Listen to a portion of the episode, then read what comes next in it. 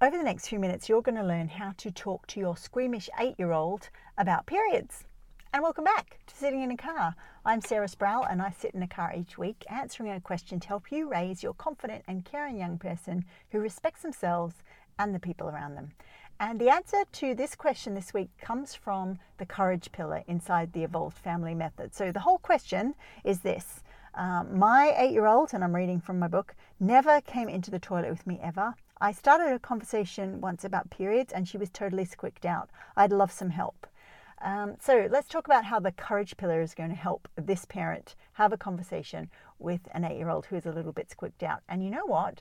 Um, the suggestions and the advice for this week is going to help most people who um, are going to be talking to their child or children uh, things to do with periods, particularly if our child has the sort of body that a period might happen to eventually.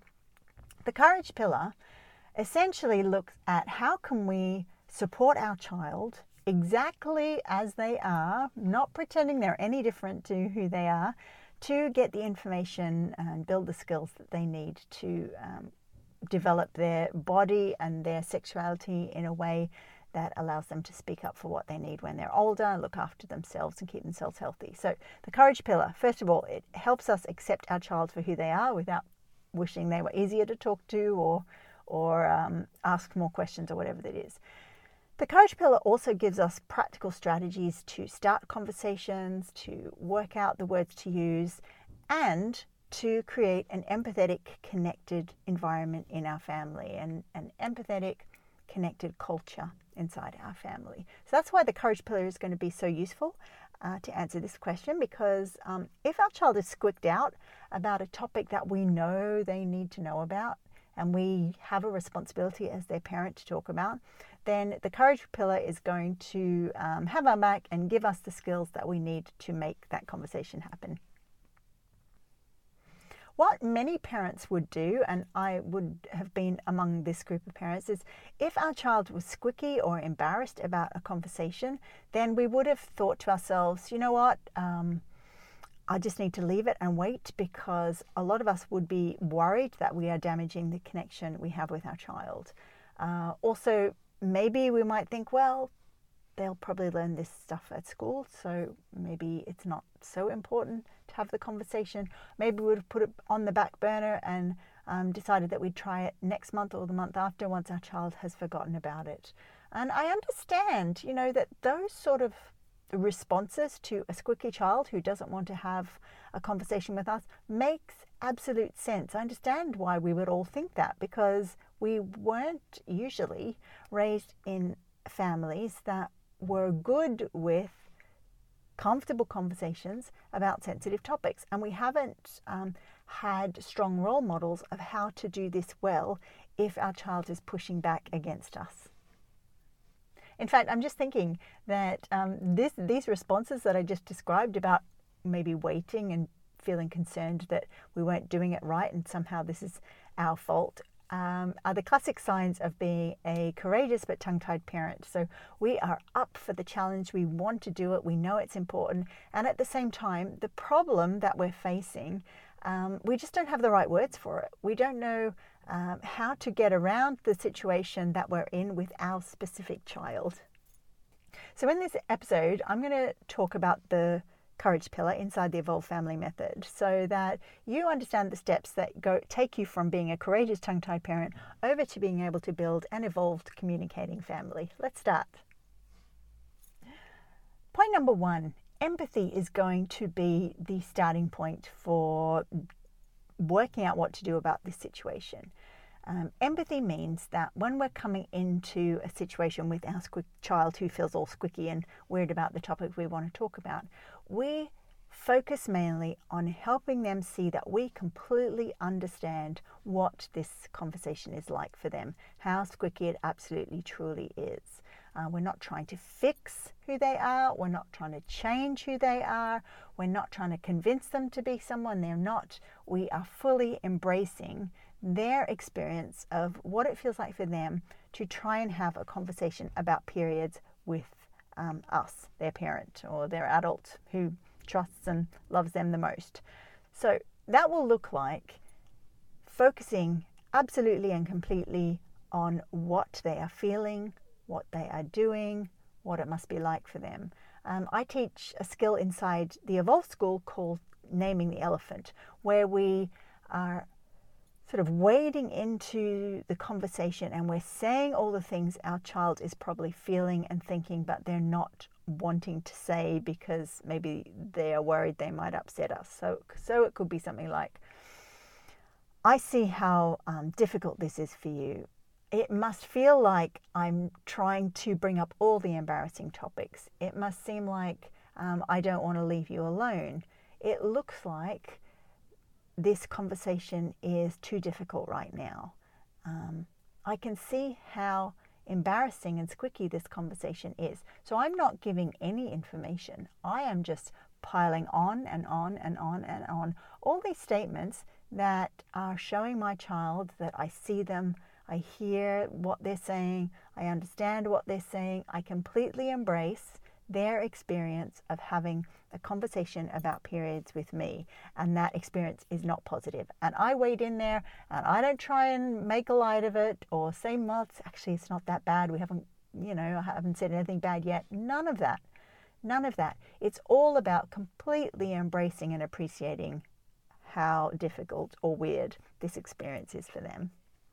You know, empathy is the rocket fuel of listening, and listening is the rocket fuel of connection.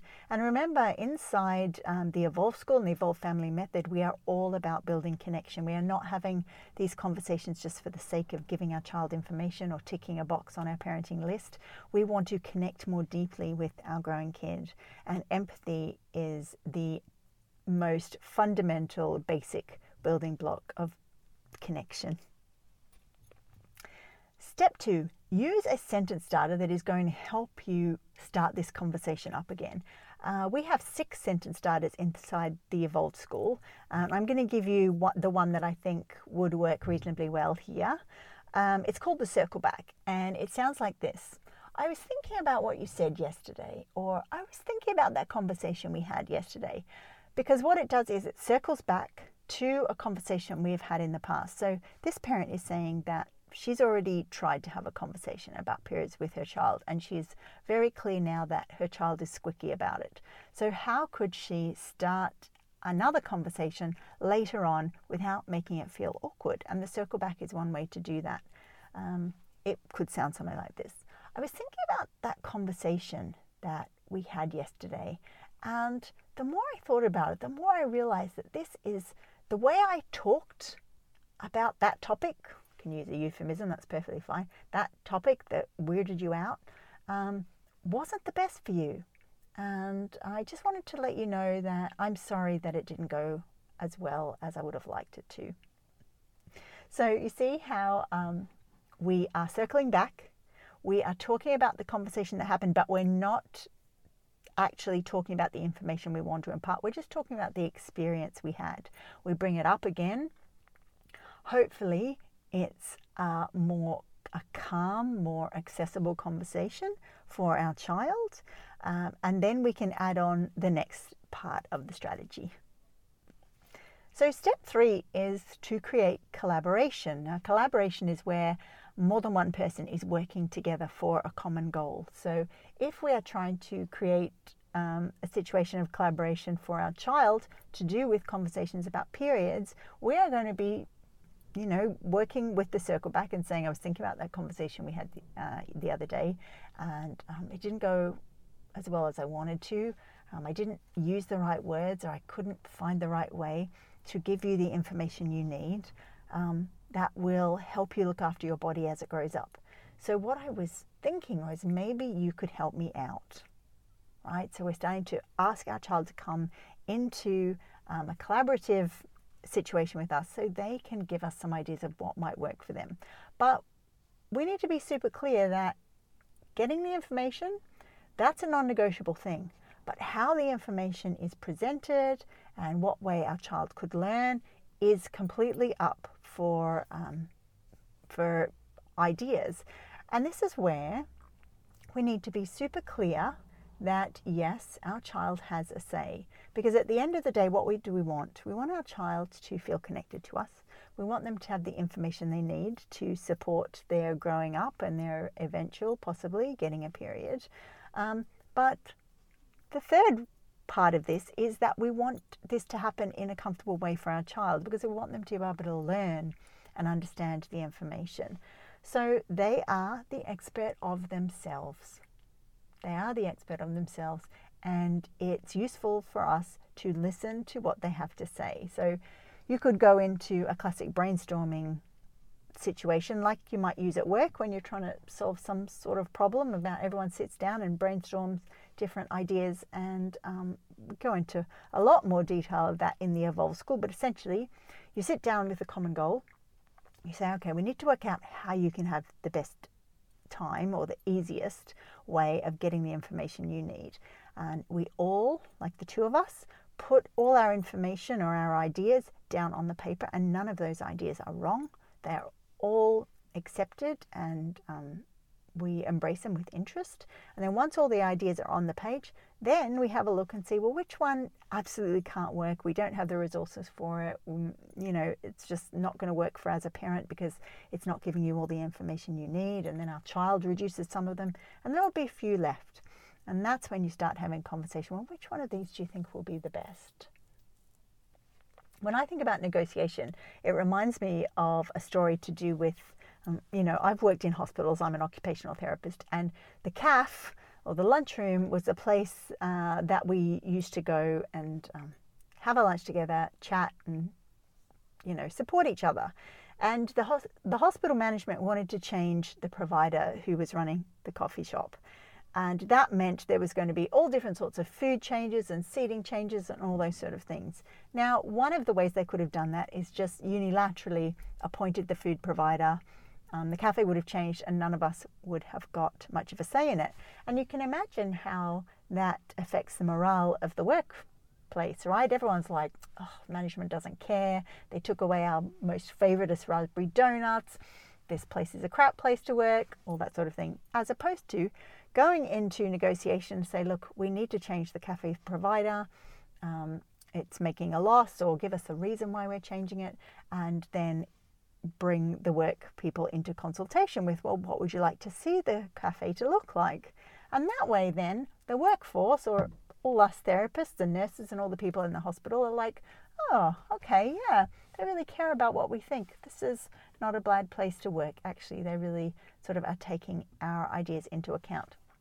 And this is absolutely important uh, in our parenting as well. We can use these strategies to make sure our child feels connected and like they have a say in some of the things that uh, make a difference in their lives. So let's recap those three points is to use empathy, to um, utilize the circle back as a technique to start a, another conversation, and to harness the power of negotiation and collaboration so your child feels they have some buy in to this whole process.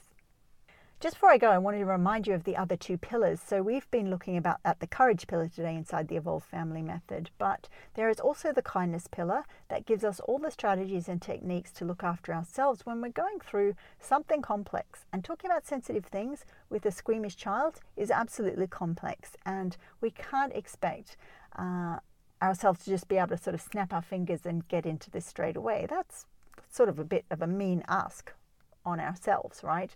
And then the third pillar is the growth pillar.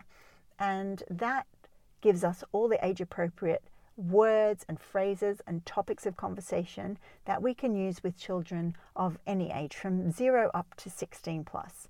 And that means that when you have those three pillars working in tandem, then you have the way to look after yourself, the courage pillar that helps you step forward and support your child, and the growth pillar that gives you what you actually need to talk about with them.